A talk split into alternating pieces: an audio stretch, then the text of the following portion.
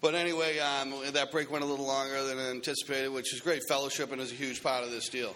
It's a really huge part of this deal. One of the reasons I like going to workshops and to conferences and stuff so much is, you know what I mean, you know, fellowshipping, you know, meeting new people, you know what I mean, expanding my network, and you know, I get that. But so uh, I'm not going to do much of an introduction. You know, Jim, Jim, this next speaker has has a huge place in my heart. You know, we, I've stayed in his home. He stayed in our home. He's an amazing man, and uh, he came down from Jacksonville for us once before to speak, and he's down from Jacksonville again to speak for us today. And since we've taken such a long break, uh, I can say a lot about him, but let's just get him up here and let him tell you about himself. Now, we got Jim P. from Jacksonville on step six and seven.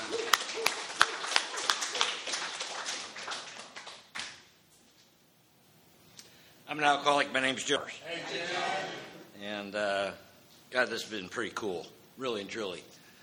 Uh, you know, what's really cool about something like this is the guys who put it on. Uh, the the time and effort that people put together to to bring people together in this fellowship. Um, it, it's a wonderful feeling, and uh, and I love Alcoholics Anonymous, and I love the people I get to meet because I hadn't met Mike before, and I hadn't met Russell before, but I knew Mike and I knew Russell. I knew them through their talks because I was raised on speaker talks. You know, Russell was talking about speaker meetings, and step meetings. Well, my sponsor was a little Scottish guy who came over from Scotland many years ago, and uh, and what he did because he didn't find AA really very good in Scotland. I mean, he he talked about Drinkers Anonymous over in Scotland, and and if you brought a big book in, they'd throw you out of the meeting. If you talked about God, they'd throw you out of the meeting, and so he had to send away for Joe and Charlie tapes over in America, and he got sober back in uh, in '85. Um, and what he started doing was making copies of these tapes and taking them around to AA groups in Scotland. And then that developed into him really starting to love to kind of organize all these speaker talks. And I knew Russell through his talks because he would, he would call me over and he would say, Listen to this guy. And I knew Mike through these talks. And what happened is, is my sponsor died about a year and a half ago. And at the time of his death, he had amassed over 36,000 speaker talks, AA conventions, workshops. He has one of the largest free AA websites. People talk about uh, XA speakers. He started XA speakers by, by providing them with all the speakers that they started out with. And that's pretty cool, is to finally meet guys. You know, I got sober in 2002. I came into Alcoholics Anonymous in 1998, so you can see that I had a little bit of an ego problem. And, yeah, just a small one. Um, because you didn't understand, Russell. I'm different. You know, I can do this. You know, I, I, I, I came in to save a marriage. I didn't come in to save my life. I came back to save my life because I wasn't an alcoholic when I got here. I was not an alcoholic. I was not a drug addict even though I did it for 35 years every day. I had a job. You know, if you have a job and you go to work, how could you be an alcoholic? You know, it's weird to me, and it's not weird anymore because it's just so perfect, is that the things that I thought when I came into AA, I go to places in California or I go to places in North Carolina, and people say the exact same thing. They had the exact same feelings and thoughts. You know, I, I went out to California one time and, and somebody said something about the hula hoop. You know, and I don't know if y'all have heard that here. I'm sure you have. And, and I, this guy used to hammer it in Orlando where I got sober. And I thought, my God, he's been to California because they knew about this hula hoop. You know, everything outside, you put an invisible hula hoop over you, and everything inside that hula hoop is be- between you and God. And everything outside that hula hoop is none of your damn business. You know and then somebody in california says that and i'm like wow he heard this from the no. It's we all share the same thing. We all share the solution. And that hula hoop's been around since the 40s you know and i thought it was invented by this guy in orlando in 1998 you know? It's crazy you know mike got up here and talked about steps one and two and what i heard i don't know if what you heard but i heard what's called the vicious cycle this over and over. This 14 years, and he's getting bored. And all of a sudden, a drink's a good idea. You know, and once that drink sets off that phenomenon of craving in us, I mean, I don't know about y'all, but I have buried so many people in Alcoholics Anonymous. I have buried a lot of good friends. I have buried some great sponsees that I really thought, you know, my thinking, you know, but I really thought they had this thing down pat. And we watch these people come in, we watch them get sober, we watch their life just change, and all of a sudden things get so good that I really don't need to go to a meeting, that I really don't need to call my sponsor, I don't need to pray today. You know, my life's great. I'm not drinking.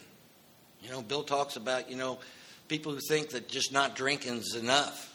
You know, they're ignorant. And, and I'm not calling anybody ignorant. If you're just not drinking and going to meetings, that's great for you. That's fellowship sobriety. It damn near killed me.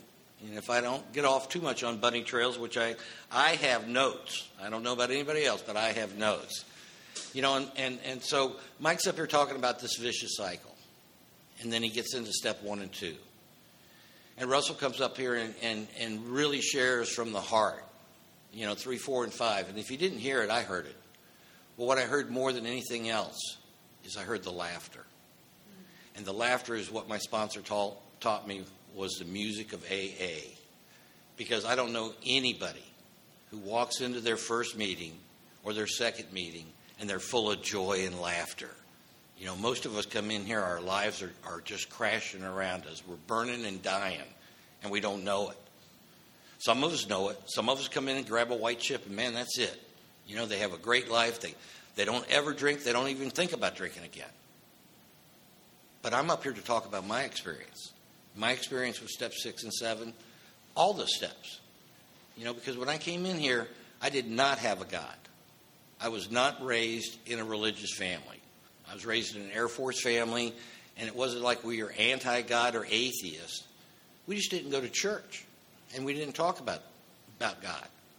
And so when I came in here and I saw the word God up there, a lot of people say that, you know, the word God scares them out and the, the bottle will scare them back in. The word God didn't scare me. But had I come in here and had you handed me a Bible or a Koran or a Torah or any of the religious books, because what I had was not a God, but I had all this preconceived notions and prejudice about religion. I had all this stuff in my mind that, you know, religious people were full of junk. And, and what I've learned through the book and, and by living these steps like Russell was talking about, not working them, but actually living them, is that, you know, religious people are great people. And I do see today, and I'll talk more about it in 10 and 11, about how religious people are right and make use of what they have to offer. But what I had to do first the absolute first thing I had to do is I had to get this first step down. And I couldn't do it as long as I kept feeling different and I kept feeling a part of. And that's what I did. I did it for a long time. I, I refused to admit. I would say to you, I'm an alcoholic. I would say in a meeting, my name's Jim and I'm an alcoholic. But that's not, that's not what I did. You know, I did not concede to my innermost self that I was an alcoholic. And the book says that's the first step of recovery you know, the steps on the wall, and if you take the steps off the wall like I did for three and a half years going in and out, you know, you get off the wall sobriety, is what my sponsor taught me. And so, what you need to do is actually use the book because that's where the program is the clear cut directions, the specific instructions on how these people recovered from a hopeless state of mind and body.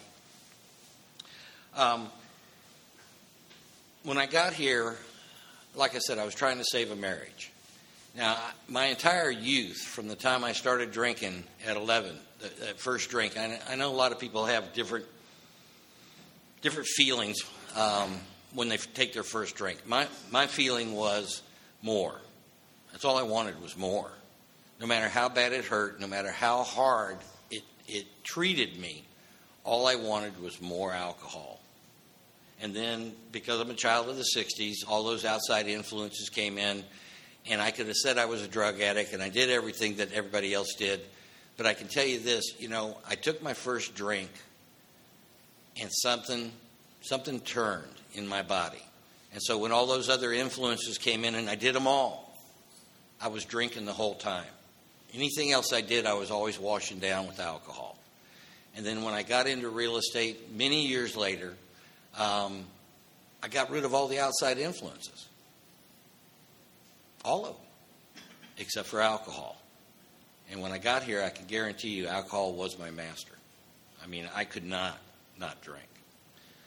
Um, real quick, you know, my youth w- was spent um, in a lot of juvenile homes, uh, county lockups, jails, institutions. I, I never went to treatment. And, and I told my sponsor, Willie, one time, you know, I almost feel like I need to drink again and go through treatment because everybody goes through treatment. And he said, I didn't. You know, I was sponsored by one of the last pure alcoholics. He didn't do any drugs or anything else. And so the primary purpose was very strong with him. And, I, and I'm a primary purpose kind of guy. But at the same time, I also realize today that I see an awful lot of young people come in a lot earlier. I was 44 when I came in. But I see people come in at 20 and 21 because of drugs, because they got taken down to that bottom so hard, so fast. And a guy the other night picked up 43 years and, uh, in Jacksonville, and, he, and he's a wonderful man.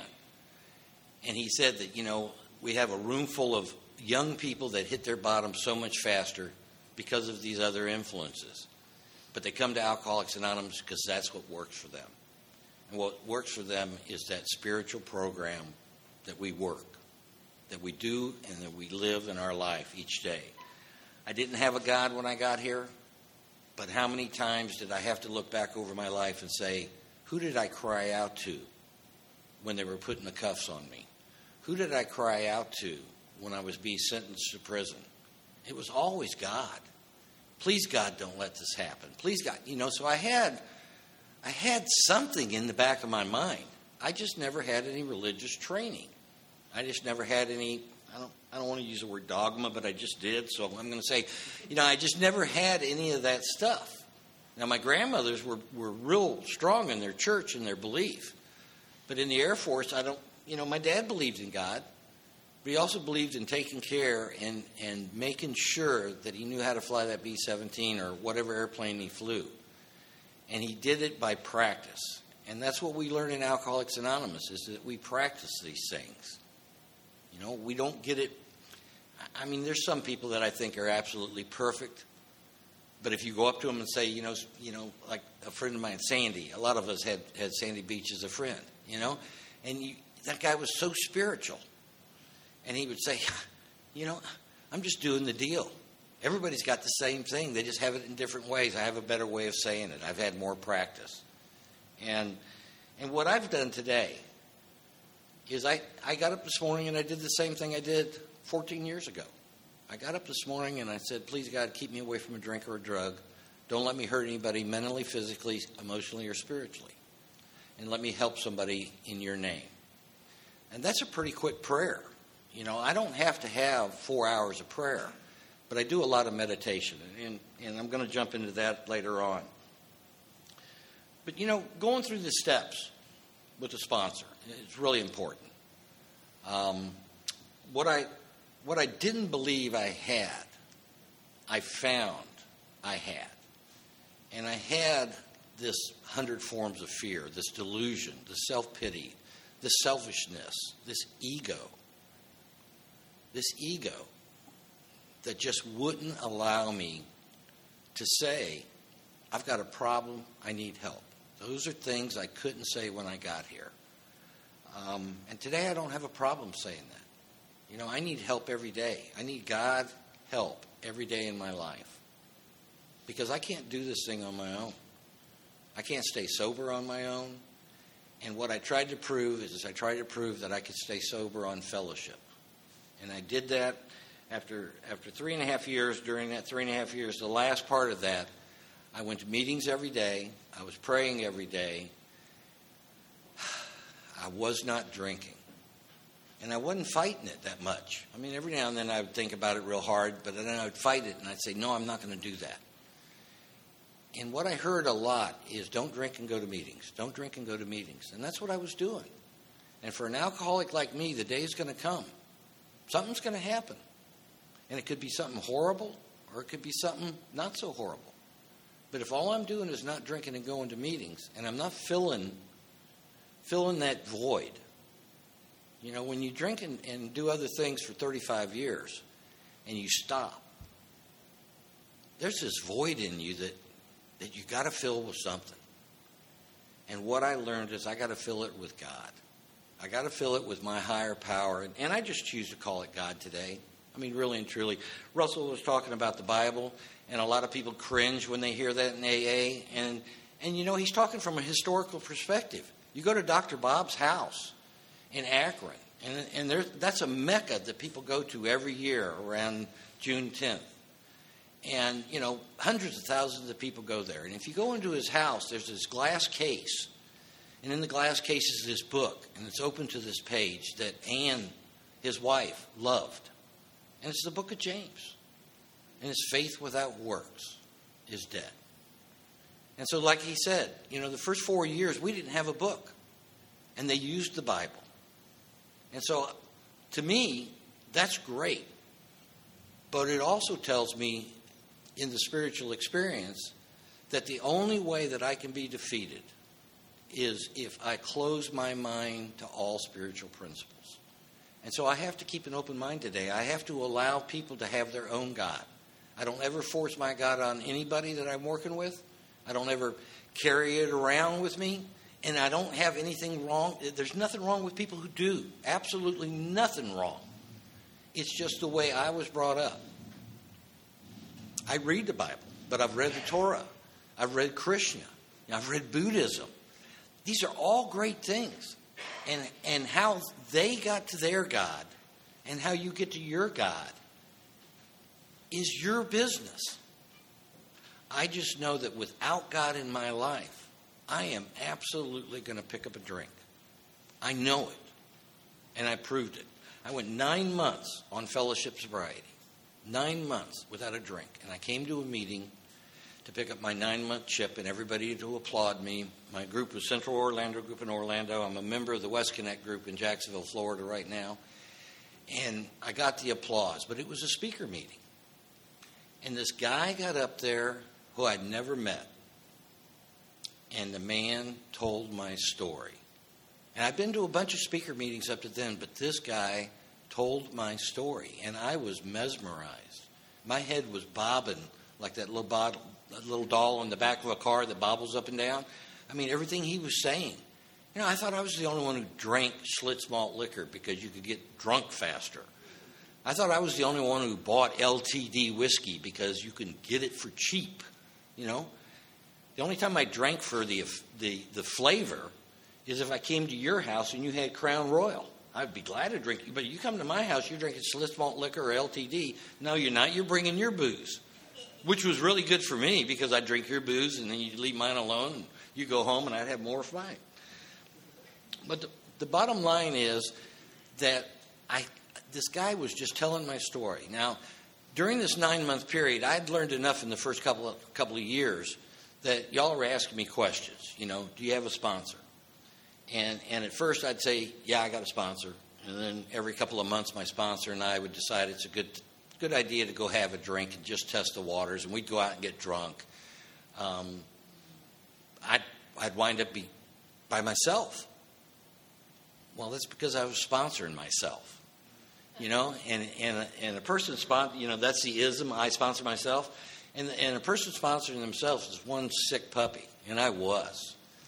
And so people would ask me, you know, I, I got the lingo down. You know, I knew how to I knew how to act. I knew how to talk. Got a sponsor? Yes, I do.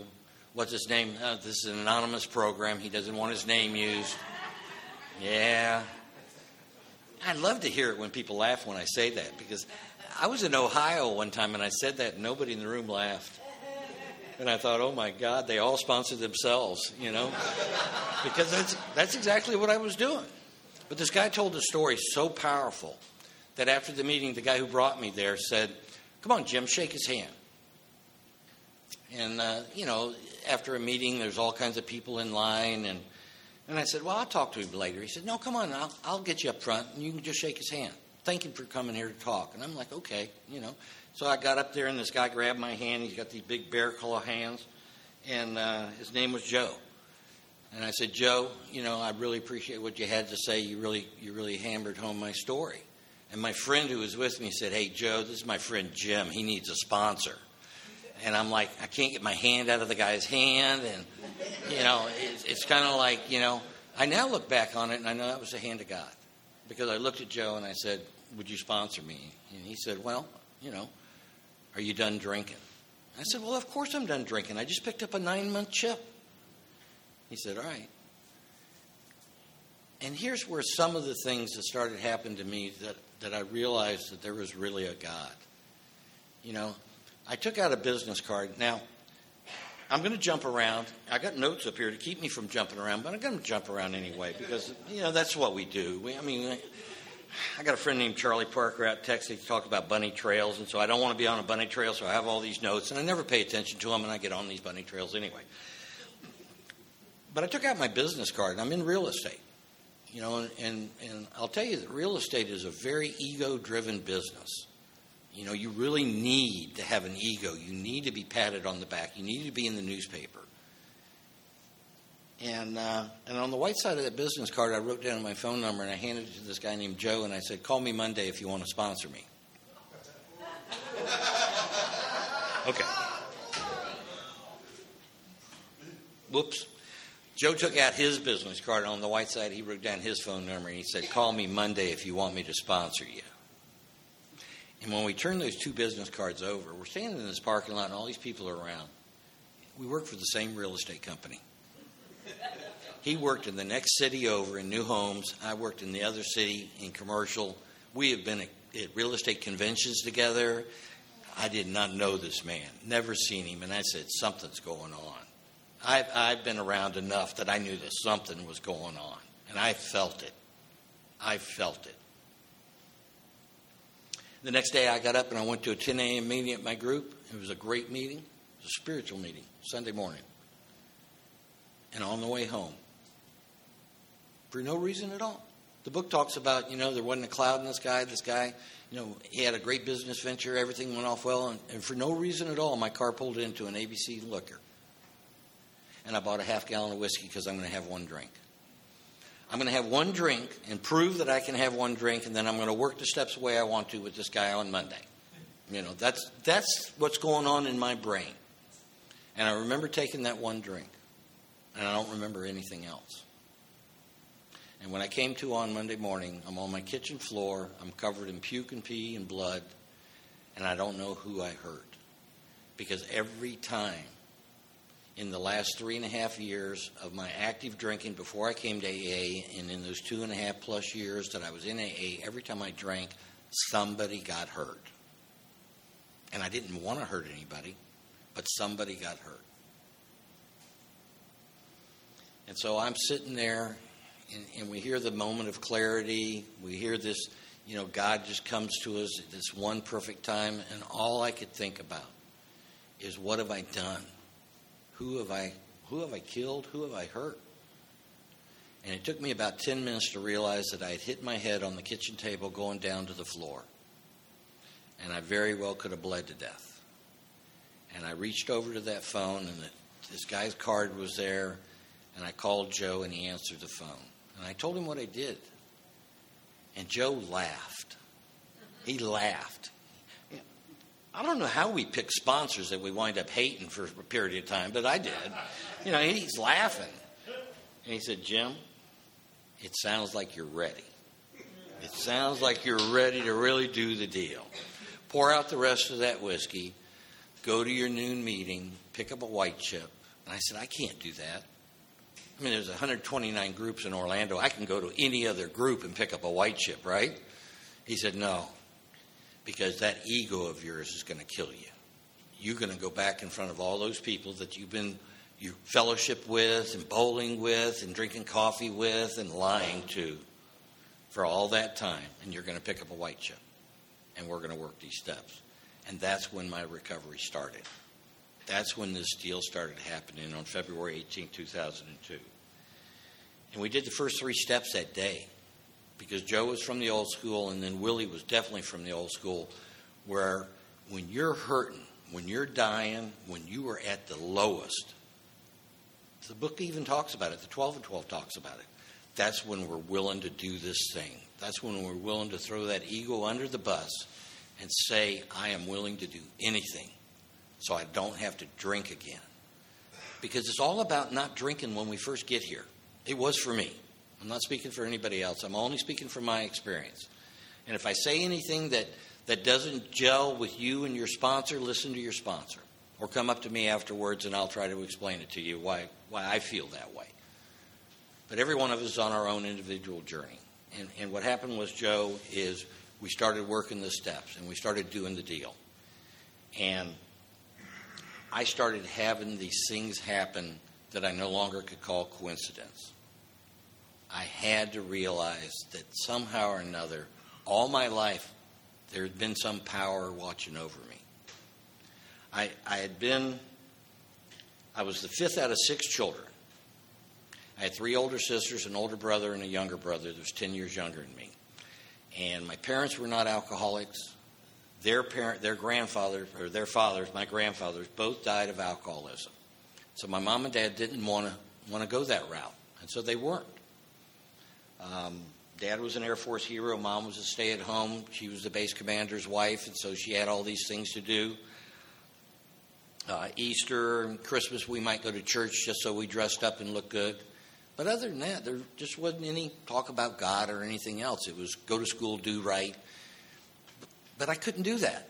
You know, my, my older brother and my three older sisters were just, I, I call them goody two shoes, but they weren't goody two shoes. They just toed the line. They did what dad asked them to do. They followed directions. And Jim couldn't do that. Jim wanted to be out playing. Jim wanted to be out having fun. Jim didn't like school. And so Jim started doing things with people that were older than Jim, four years older than me. And they, you know, Mike talked about, you know, putting a pack of gum in your pocket or just picking up something. Well, yeah, we, we became burglars because we wanted to take your booze and get drunk. And that's what we started off doing, is just breaking into your houses. Yeah, everybody else is at school, you were at work, and we'd break in your house and we'd find your booze, and we were good. You know, I didn't care about your jewelry, I didn't care about your coin collection, I didn't care about your guns. I just wanted your booze. That's all I was looking for. Now, that progressed, and it progressed until I was 16 and I'm getting arrested. I'm going to a juvenile home, and, and nobody is ever thinking, or at least they never said, you know, it might be an alcohol problem, it might be a drug problem he's got. They just, you know, you're doing criminal behavior, you're going to do criminal time. And I continued to go in and out, in and out, in and out of juvenile homes and then jail. And then when I turned 16, I picked up a gun, you know, and I started doing armed robberies. Uh, I think I don't know for a fact, but I'm thinking that, that we were some of the first people in Orlando in, in the late 60s to do home invasions. And I, to this day, I still thank God that nobody was ever home. Because I, uh, I was so drunk, and I, and I happened to like a, a, specific form of outside influence called PCP, which really just rots your brain from the inside out, makes you totally stupid. It's animal tranquilizer. And, you know, I don't know what I would have done had somebody been home. And so I just thank God nobody was home. But by the time I was 18, I had done so many things, and, it, and the courts had gotten tired of me. And when I turned 18 years old, I'd been on the run. I'd got out on bail um, when I was 17. My dad posted some bail, and he, he really didn't want to, but, you know, I begged him. I wrote an alcoholic letter from jail. I'll promise I never do this again. I promise, I promise, I promise. And, and he got me out, and I took off that night after I stole his gun. And when I finally got caught, I went before a judge, and I was I was suffering from my second bout of serum hepatitis. That's from using dirty needles. So just throw that out there for you. And a judge sentenced me to 52 years in the state penitentiary in Raiford, Florida. I'm 18 years old, and I know my life is ended. I know I'm going to die.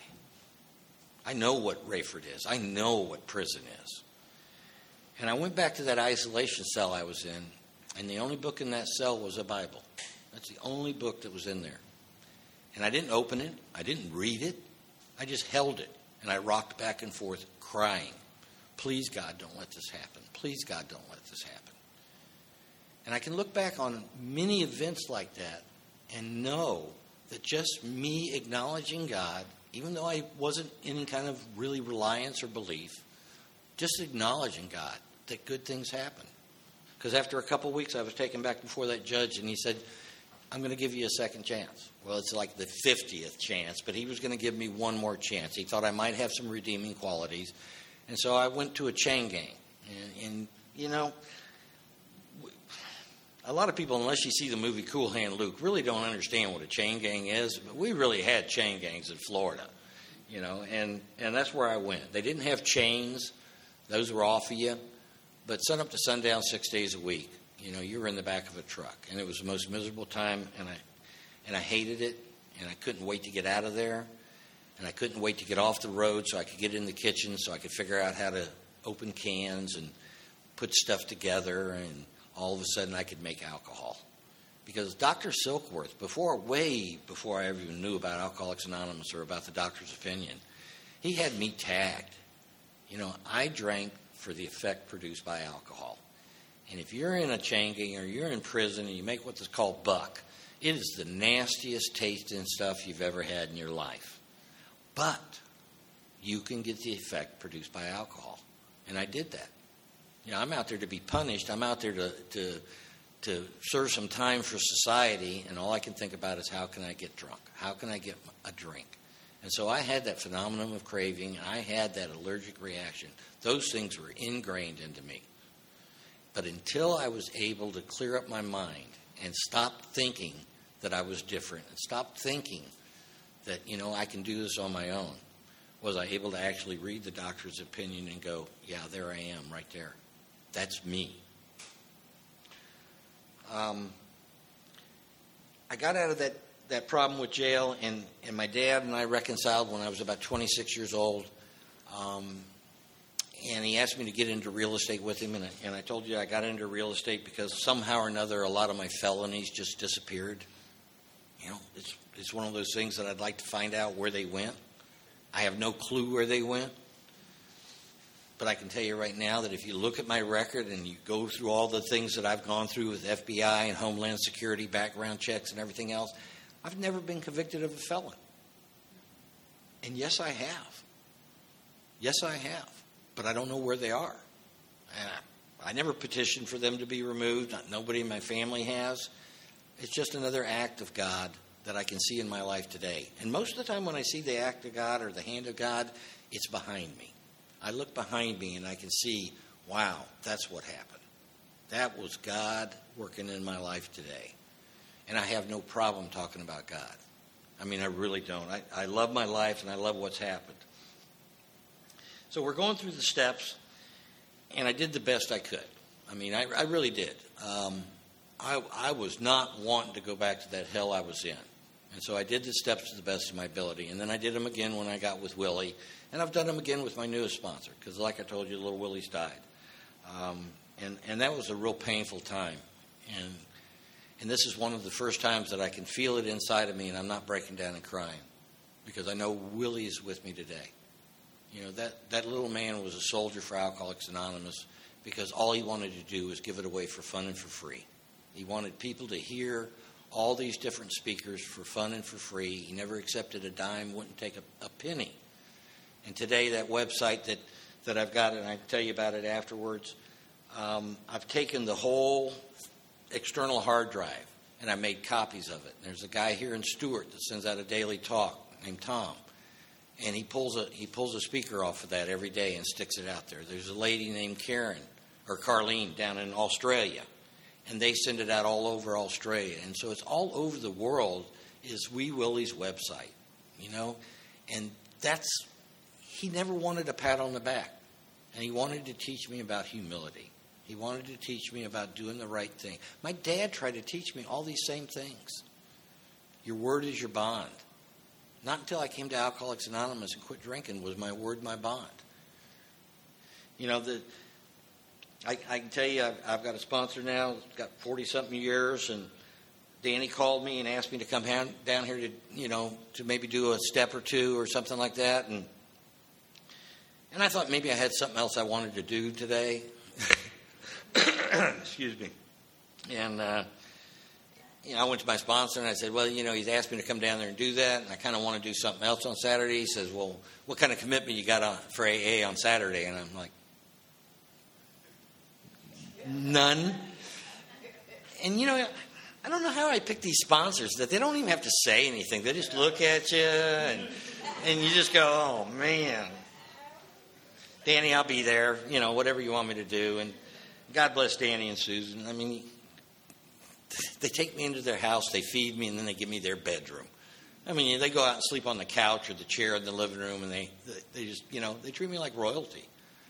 Why? You know, I'm just a drunk. I don't know. I don't know. It's because they've got God in their life too, and I know it, and I can feel it. And uh, and and doing the steps, I really, you know, there was just no way. You know, I just said, "There's no way. I'm not just not going to do these things. I'm not going to write these things down, and I'm certainly not going to share some of this stuff, some of this stuff." You know, and, and it was pointed out to me, you know, well, Jim, if you don't do that four step, you're probably going to drink. And it says in the fifth step, if I don't tell somebody all my life story, I said, all my life stories? I, that's why it's in those squiggly lines, you know. It's kind of important, you know. And so I had to do one of these searching and fearless moral inventories of myself and write down my whole life story. And what it did is it really made me look at myself. It made me look, and I felt like crap. I mean, really and truly, I'm writing down this stuff and then I'm starting to share it. And I'm not feeling this great relief that everybody else is talking about in the beginning. But by the end, and I'm in tears. And Joe in the beginning said the same thing that Willie said. Yeah, I understand. I did that too. You know, it's not like I invented any of these things I did. I had a lot of problems. I had a lot of problems in that sex column. I had a lot of problems in that fear column. I didn't think I had any resentments. I don't know why I wound up with so many names on that resentment list. And then, you know, I, I, I shared this with a man, and I did get that relief. I did get that feeling. I didn't get that power that they talk about. That power, I, not the power that I could do anything, but the power of God coming in my life and saying, You don't have to live like that anymore, Jim. You don't have to be like that anymore. But you're not done. You're not done. Because the book over and over talks about, you know, how, how long are we supposed to take to do this program?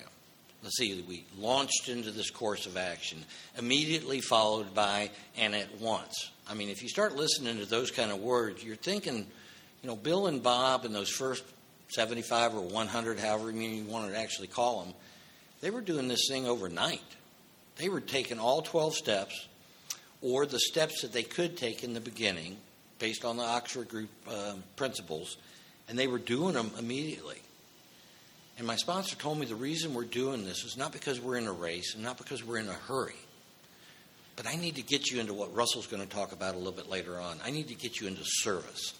I need to get you out of yourself because thinking about yourself is your problem. You are the most selfish, self centered person in this world until you start thinking about somebody else and helping other people. And so, you know, when I get to to six, you know, willingness is what they talk about, and the seven, humility. Well, you know, was I entirely ready? Yeah, I was. I was entirely ready to have God remove these defects of character. And, and I love the way Bill puts these things. He says defects, shortcomings, um, wrongs, they're all the same thing. They're all absolutely the same thing. There are, for a lack of a better word, there are sins. You know, and Bill talks about sins in the 12 and 12, the, seven deadly sins. But really, what are they? You know, they are my fears. My ego was my biggest problem. I told you that. And I didn't realize it until I got to step five and then started asking God to remove that ego, that all my ego and pride was driven by fear. You know, fear is that third column in the big book with, you know, in parentheses over and over, and everything it seemed like was driven by fear. Well, that was my life. I was driven by that hundred forms of fear. And why? What did I have to fear? That you wouldn't like me? You're a bunch of drunks. What do I care if you like me or not? But still, I wanted you to like me. And that was that fear. That was that ego. Now, I had problems with, I didn't think I had problems with greed, but I always wanted more. And whether it was more money or more sex or more power or more prestige, that's greedy. You know, and I had to turn over greed. Who wants to give up lust? I mean, really, truly, I'm going to be a eunuch, you know, if I give up lust? No, what my sponsor said if you turned your lust over to God, He's going to give you love. He's going to give you real love that you've never felt in your life. A love for somebody I've never met. A love for somebody who walks into a meeting of Alcoholics Anonymous and says, I'm dying. I need help. And that's exactly what I got. I have to I have to really let go in that third step that, that Russell was talking about. That's a decision, but that's immediately followed by action.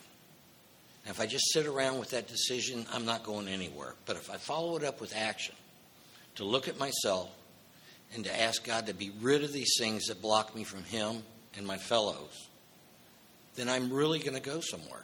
But until I'm willing to do that, until I'm willing to entirely let go of those things, I'm going to be stuck. I may not drink, but I'm going to be stuck and I'm not going to have any kind of growth.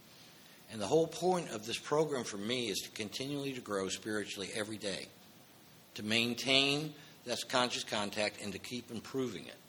And I can't do that if I'm if I'm holding on to my old ideas and my old plans.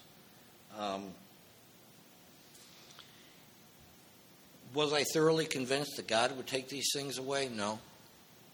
I wasn't thoroughly convinced. But what did I have to lose? You know, what did I have to lose by turning over these these old ideas, my plans, my way, you know, all these things. You know, I didn't get my way today. Well, Sandy used to say, "Well, don't have a way." You know, my plans didn't turn out. Well, don't have any plans. You know, I'm like, how do you live life without plans and having a way? You live it pretty damn good. You know, really and truly, for me, you live it pretty damn good. You let God have the plan, and you just become open and available for God to come into you. And He does. That's the cool thing.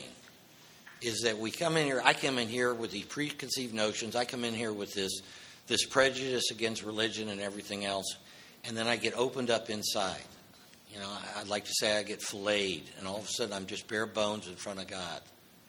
You know, I come into the world naked, I'm going to go out of the world naked, and God is the only thing that's got me. And He's got everything about me. And all I have to do is leave it in God's hands, and everything's going to be fine. He's going to give me direction every day. He's going to do for me, like it says, what we can't do for ourselves. You know, I have to surrender. And that's the biggest deal. That's step three. That's step four. That's the program, is the continuous surrender every day of my will and my life, which I didn't know at the time were my thoughts and my actions, but that's what it came out to be. It's my will in my life. Every day I have to turn this over to God. Every day I have to ask God, take these defects and remove them. Remove whatever is blocking me so I can be of service, so I can be of help. Um, you know, when I when I throw out the word service, and, and like I said, Russell's going to talk about that. You know, my first service position came about two weeks after I had my last drink, and I called Joe. And we're right in the middle of the fourth step, and he's got me writing, and I'm writing this stuff down that I don't want to write down, but I know I've got to do it. And I go to a meeting, and you know, just like outside here, you know, where the cigarettes cans are on the ground, and and for some reason, I picked up the phone and I said, you know, Joe, I don't know what's wrong with all these people over here at this central group. They can't even hit the cigarette can with their cigarette butts. There's cigarette butts all over the ground. And Joe goes, Well, you know what your job is for the next week? you're going to pick up every cigarette butt in that parking lot. That's your service position for the first week. And I'm like, how is that? What has that got to do with sobriety? What are you? He said, Jim, if you've got time to worry about cigarette butts, you got too much time on your hand. And do you know that in the past 14 years, I have never complained about cigarette butts on the ground to anybody? Now, I'm still a smoker. I hate it, and I just haven't given it to God because I know He'll take it. But I can guarantee you, I can guarantee you that that my cigarettes go in that can because I don't want to, I don't want somebody else to say, "Hey, what are you doing throwing cigarettes on the ground?" Hey, you got a new job, buddy. You know, become willing. Like only the dying and the drowning. You know, that's what we have to do. You know, I don't know anybody who's willing to do this program when when they first come in, unless they're really dying. You know, we don't. Some of us come in here because we're heavy drinkers and we got problems. Some of us come in here because we come in here because of the courts. You know, some of us come in here through treatment centers. And like I said, I've never been to one from the client perspective. But what I get to do today is these things that God continually puts in my life. You know, I'm, I'm dating this girl I love very much. She's got uh, um, 19 years. She, she should have 35 years. She came in when she was 23, and at 13 and a half years, kind of like what Mike said, that life got good and everything got great, and all of a sudden she got thirsty. And she went out for about a year and a half, and she's got a powerful story. But that's her story. But she and I are dating each other. She's got 19 years right now, and there's sometimes where I'll look at her and I'll go, you know, what the heck are you talking about? Jim, in about five years, you'll understand. So just stick around and keep coming back. And, and you know, Charlie and Katie P. out in Austin, Texas, they have the same thing. They're only about six months difference, and Katie's got six months longer than Charlie. She says the same thing to Charlie all the time. And they do workshops and, and, and stuff all over the world. And she always says, you know, I tell Charlie, in about six months, it'll be crystal clear to you. And she's like, "Well, in five years." And I said, "Yeah, I'd rather it be six months. I don't want to wait five years to learn what you're what you're trying to tell me." But you know, we've we've done the things that you do in a relationship when you're sober. We have battled each other, and we have butted heads on things that were just ego driven, both of us. And Russell talked about it a second ago. He talked about, you know, whenever we're disturbed, there's something wrong with us. And over Christmas, we were doing one of these little battle things, and, and we'd made a date to go over to um, St. Augustine. And it wasn't a real date, it was just kind of a, you know, you want to go to St. Augustine on Christmas? Sure, why not? And, you know, it wasn't a big deal. We were just going to be friends. We tried the relationship, it wasn't working. We were just going to be friends. And, and all of a sudden, I got a call from a friend of mine in Orlando who always feeds the homeless on Christmas Day. And on Christmas Eve, I told her, I said, you know, I think what I'm going to do is I'm going to run to Orlando and I'm going to feed the homeless. And I had no clue that I had just set off something in her that was so. This was a date that she really thought was going to be us getting back together. She really felt like we were going to be, you know, a couple again. And here I blew it off. And just blew it off like, you know, it was popcorn. You know, we were going to have popcorn at Denny's or something. And, and that's not the way she was feeling. And so I go down to Orlando. I get up at 3 o'clock in the morning, drive to Orlando. I'm feeding the homeless people. I get this text, and it's like, you know, you are so selfish, self centered, and blah, blah, blah. And she just ripped me. And we're done. And I'm sitting there. I sent something back, and I said, you know, if I thought it was so important, I would have stayed. And she calls her sponsor. Her sponsor's Polly P. And Polly P said, let me get this straight. You're all upset because he went to feed the homeless? boy, when I heard that conversation, I was like, yeah, yeah. You know, she had to she had to look at herself because she was pissed at me and it was her fault. You know? And then I got mad about something and guess what? I had to look at myself. And that's the hard thing is to take that spiritual axiom and put it into play and put it into action. And that's what you do. You know, when you when you've got this power, when you source this power that we call God, whatever individual name you want to put to it is fine with me. Because it's the greatest power in the world when it's not me. When I decide that I'm not God anymore, and in that third step, you know, from 60 to 63, there is so much material before you get to that third step prayer that talks about the way I was. that I wanted to be the director, that I wanted to be in charge. And in six, I had to admit, I have nothing. I have nothing to give anybody as long as I have this ego, this resentments, these fears, this conduct of mine, these things that are blocking me from having this power come into my life. And so in six, I am willing. I'm willing to let this stuff go. And whether God takes it away or not, I was taught, is none of my business.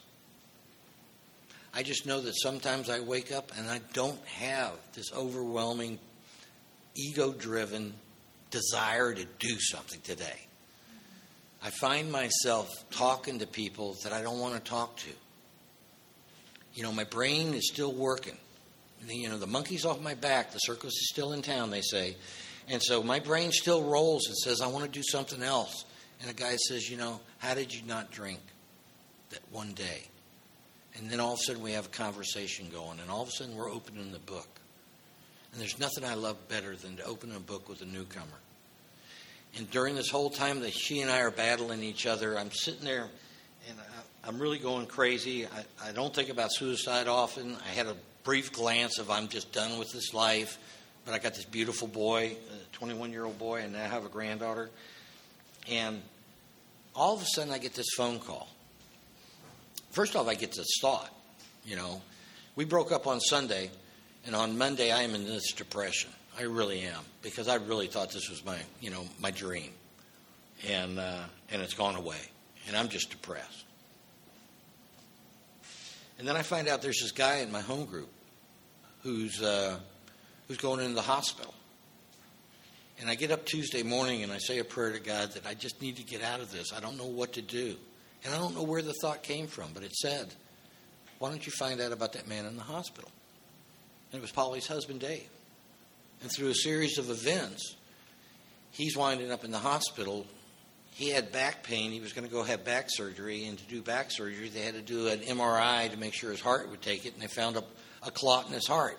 So they had to get rid of the clot in his heart. He could have died from that clot. And then when the clot gets removed, they're getting ready to do the surgery on the back, and they find a tumor in his lung. Now they got to get rid of this tumor in his lung, and now this tumor's growing at a rapid. They got to take part of his lung out. And all of a sudden, Polly's asking me to go to the hospital with her husband. Now I'm at the hospital every morning. I'm with Dave when he wakes up. I'm there when the doctors come in. Do you know how much time I'm thinking about Jim and his depression over this girl? Zero. Zero. And so God has put this man in my life, put this man in my life, and I'm not even thinking about Jim anymore. I'm thinking about Dave and I'm thinking about Polly and what can I do for somebody else? And that's, that's the power of God. You know, Dave gets out of the hospital, he gets his operation, he's, he's, he's healing great right now. And it's, God, it's just powerful to watch this because Dave is the one who's sitting on the table getting ready to have this lung removed. And everybody is sending all these prayers. And Polly's a basket case. She is just crying and praying and crying. And Dave's laying there and said, I don't know what everybody's worried about. God's got this. God's got this. And He absolutely does and he went through that whole operation, and there was a couple times he almost died, and all we could say is God's got this, and he's doing great today. And when Dave gets out of the hospital, I'm thinking about Jim again. I'm thinking about, oh man, this girl, and now we're getting back together. And, and let me just tell you that, you know, you got to do this enough times to where things will work out. If you trust God, and both of us just turned both of our lives again over to God and said, whatever you want us to do, and so both of us do speaker meeting, both of us do steps. And, and, like Russell was talking about, you know, Jacksonville is full of step speaker meetings, and I love them. I go to them all the time. I love speaker meetings. But, you know, during this period of time, all of a sudden I get a phone call. And it's one of the directors of uh, the largest treatment center in Jacksonville. It's called Gateway Center. And he said, Jim, you know, about six months ago, you, you came in and you did a big book study. We'd like you to take over a big book study there you can do it Monday or Wednesday or take Monday and Wednesday. And I said, I'll take both. You know, I, I want to do both. And it's the largest state funded facility. And so it, it doesn't have a lot of people coming in with insurance that are just trying to get daddy and mommy off the back, things like that. I don't care. I don't care how you get here. It doesn't matter. But what I get is I get these these people coming out of the streets that don't have a damn dime. And they go through this six or seven day detox program that's right there next, and then they're fed right into me. So every Monday and Wednesday, I've got like 40, 45 brand new people. Some of them, some of them are relapsers, but some of them are brand new. I get to open the book and start all over again. And when I'm opening the book and I'm working with these people, you know, this is definitely not bragging or ego. This is this is God telling me where I need to be. I need to be with these people. I need to be with you people. I need to be with those people that are struggling that say, you know, I tried AA and it didn't work. And then I, you know, sometimes I get to be a smart aleck and I say, well, what work did you do for AA? And they go, what do you mean, what work did I do for AA? Well, that just tells me you never got to the 12th step. You know, you never had that spiritual awakening because when you have that spiritual awakening, you want to go help other people. You want to be involved in other people. You want to open the book and say, Did you read this right here in the forward? Who reads the forwards? You know, you open a book, you read from page one, right? Well, that would have been perfect. Except they stuck the doctor's opinion in, in those X numbers, those Roman numeral numbers. And if I don't read the doctor's opinion, I'm not going to know what's medically wrong with me. And then it tells me three times to go back to the back of the book, read the spiritual appendix. Well, if I don't read the spiritual appendix, I don't know how to have a spiritual awakening because I'm not getting this bright white light that Bill got. I'm just not. But I'm getting the educational variety, and it comes slowly over time for Jim.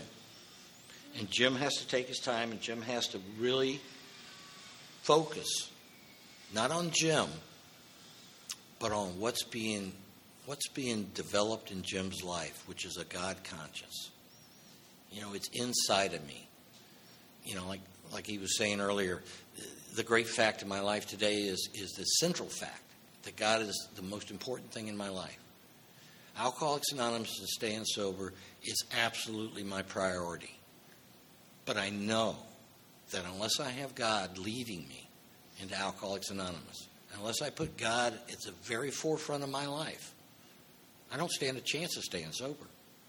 I just don't stand a chance because when I didn't, I drank. And, you know, the progressive part of this disease, sure. I've seen it firsthand. My little brother's 10 years younger than me. You know, he fell into the same thing I did. And he became an alcoholic. And the only reason I said that is because he came to Alcoholics Anonymous after his fifth DUI. And he picked up a white chip and he got a book and he called me one day and he said, I can't do the spiritual way of life. I just can't. And about six years ago, I was holding my little brother's hand. And he took his last breath. You know, at the age of 44 years old, my little brother died from active alcoholism. And that was a powerful message from God to me. And I got active. I got into service. I got into, I really got back into doing the deal because I was starting to drift apparently. And almost five years to the day after that, I found my older brother up on, on our property in Georgia, and he'd been dead for three days from alcoholism. And so I lost both my brothers to this disease. My older brother did not want to hear about Alcoholics Anonymous when I got sober. Said, I do not want to hear about God. You got five minutes before I die to talk to me about God. Other than that, leave me alone. His son was 24 and died from a heroin overdose. My brother became a rock. Bang. And he didn't want anything to do with any kind of power. And so I never got a chance to talk to him about God. But both of them are in how it works. You know, there are those who cannot and those that will not completely give themselves to this simple program. Simple, but not always easy, is what it says. And it's not always easy. I mean, today I still struggle sometimes. But I'm not struggling with God because God has got no interest in me struggling. I'm struggling with my selfish self centeredness still today. And so I know it, you know, I'm shooting for perfection. That's what the 12 and 12 tells me to do in 6 and 7 is I shoot for this perfect life. And I always am going to be willing to settle for progress. Because it's spiritual progress, not spiritual perfection. But if I don't shoot for perfection, I won't even get any progress. And so, in that seventh step, when I say that prayer and I humbly ask God to take the good and the bad, to take everything away from me, Now, the prayers in the book are almost always followed with a, we say a prayer something like this. And so they're not telling me specifically what to say, as long as I have the general idea. Take away these defects or my assets, things that I think are positive things in my life. You know, I can think something's really positive, but if I don't turn it over to God, I won't know if I can use it or not. And so I have to be willing to turn over everything, everything I have. You know, in the fourth step and fifth step, Bill talks about, you know, the foundation. He talks about, um, are the stones in place? Is our work solid? Did we put, uh, did we skip putting cement in the foundation? How about mortar without sand? You know, he talks all about construction. You know, it's all about architect and building, building a new life, building this triumphant arch that we're going to walk through, which is a free man, not just from alcohol, but from selfish and self centeredness which I'm full of. And then when we get to six and seven, he kind of goes into a landscaper. He talks about, you know, we can trim away the branches, the dead parts of our branches, but we still are going to have those defects of character because you can trim the branches, but if you don't give up the roots, which is where everything grows from, if you don't give God the roots of your, your defects and your assets, then how can He take them away? If I'm still willing to hold on to this lust, and, and I use the word lust a lot, you know, sex, lust, whatever, you know, if I want to hold on to that, well, God's not going to jerk it out of my hand. But if I say, God, I don't want to have this anymore, I've had enough of me being twisted around the, the axle over these, this stupid thing. And the next thing I know, I've got somebody in front of me and I'm not, I'm looking her in the eye you know, not looking down at her legs. And I don't even think about it. You know, God, God will remove anything and everything that I'm willing to put in His hands in His own time. You know, I, I would tell Willie, I would say, you know, I gave my ego to God. And then today I'm sitting there and I'm just telling people how great I am. And he goes, and? I said, well, he didn't remove it. He says, and? sponsors need to have bigger vocabularies. They need to they need to say other things other than and or stare at you. It's like, you know, what part did you miss? God will take it when it's time that God takes it. And maybe God wants you to still suffer with that a little bit. I don't know that God stands up there, you know, with some crook and a big beard and says, Jim suffers today. I don't think that. But I know, I know today that I have this free will and if I take this free will and I start running with it, I start running with this ego, I start running with these fears, you know, God's going to let me run with them. And He's going to let me run until I hit that wall and I smash my face and I go, oh man, God, please take away this fear. Please take away anything that's blocking me today. Clear away my defects, root and branch. You know, relieve me of the bondage of self that I might better do your will. Take away my difficulties. That's the third step. Please, God, take away these defects of character that I might better serve you. I don't know how many of you talked about thy will, not mine, be done before we came to Alcoholics Anonymous, but I mean, that's the deal today. You know, I really want to be on a more God centered basis than a Jim centered basis. I really want to be able to help somebody else and in helping somebody else, I'm helping myself. These paradoxes that come in here, the you know the things that Russell talked about the jaywalker. God, I wish he hadn't said that because that was that was my biggest thing. I kept saying, "Who writes about somebody who jumps out in front of a car?" Over and over, this guy's jumping out in front of cars. Why they put this in this book? He says Jim, why are you drinking again today? You know you're going to get killed. You know it's going to hurt you. You know you're going to hurt your family. You know you're going to hurt your son. You have proved it over and over. And yet, you're going to pick up that drink? Aren't you the jaywalker? Aren't you Jim, who has this knowledge about Alcoholics Anonymous and thinks it's a good idea to put a little whiskey in his milk? It won't hurt me because I got a full stomach, right? Wrong. Wrong. It'll kill me because alcohol to me sets off this weird thing that only alcoholics know about that phenomenon of craving, and all of a sudden that allergic reaction that only I have, and maybe you have. I can't tell every one of you you have it, but I know that I have it. That I only know one thing's going to happen if I take a drink. I'm going to take another drink. And somebody's going to get hurt. And through God's grace and God's will, I don't have to drink today. But not only that, I don't have to be in charge. I don't have to be in control. As long as I'm willing to turn over these defects of character. And, you know, real quick, I just want to I want to throw something out. Um, you know, I'm 14 years sober, and uh, and I'm in a meeting, and a guy talks about the seven deadly sins, right? Okay, okay. If you read the Bible, they are all there: lust, power, you know, pride, ego, all that. But he talks about the seven deadly needs, and I never heard that before. And you know, one of these AA members wrote this little book. It's called The Seven Deadly Needs. You know, the need to know, the need to be right, the need to get even, the need to look good, the need to judge, the need to keep score, the need to control. And I thought to myself, oh my God, how many of those things do I still do? How often am I sitting in a meeting and somebody goes on and on and on and on and on, and all of a sudden I'm thinking to myself, because this guy got any humility? Can't he shut up? I need to judge. And when I look at somebody and I judge them, and I say, Where's their humility?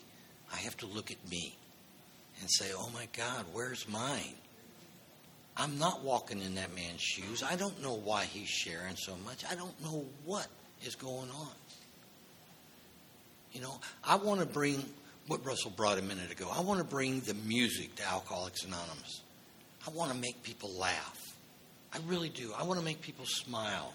Not from an ego standpoint, but from the standpoint that we can laugh at ourselves. You know, I can sit there and talk about I came to Alcoholics Anonymous because I lost bladder control. And people go, hmm. I said, well, you know, to explain it to you, I was drinking so much I was peeing on my wife, and she told my dad, and my dad told me to come to AA. So I really came to Alcoholics Anonymous because I'm a bedwetter at 44 years old. And in Alcoholics Anonymous, people giggle and laugh. You know, I go to the Rotary Club and I say, you know, I'm an alcoholic and I used to pee all over my wife. I'm not going to get any kind of humor at all. I, I go I go to a PTA meeting and say that, and they're going to have a couple people eject me, you know. But we laugh about it. And then I read back in, doc, in, in uh, yeah Dr. Paul's story in the back, you know, about acceptance. Used to be Dr. Alcoholic Addict. You know, everybody focuses on the acceptance as the answer, right? But really and truly, Dr. Paul was talking about the end of his story about expectations versus serenity.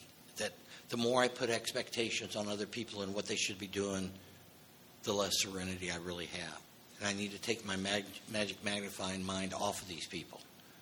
But in his story, if you read the whole story, he talks about, because I loved it. You know, when I finally read it and I looked at it and I went, Dr. Paul peed on himself too. he said, you know, when he came to AA, the dog quit peeing in his lap, and so did he. And I got it. The dog was never peeing in his lap. Dr. Dr. Paul had a good little, you know, put the dog in his lap, and he gets away with it. Well, you know, the need to control, the need to get even, all these needs come down to one thing. All I need to do is rely on God, and He supplies me with all my needs. All the needs that I think I have are wants. Jim wants this, Jim wants this. You know, I'm back treating God like Santa Claus. You know, give me this and I'll do this, God. I'll make a deal with you. No, no, I don't make deals with God. God's running my life, God's running the show. God's got this. And He's got this every day, and He's got this all day as long as I'm willing to turn my will in my life and my defects of characters over to Him on a daily basis, God will provide for me everything I've ever needed or wanted. And I'll talk more about that in 10 and 11. Lunchtime. Thanks.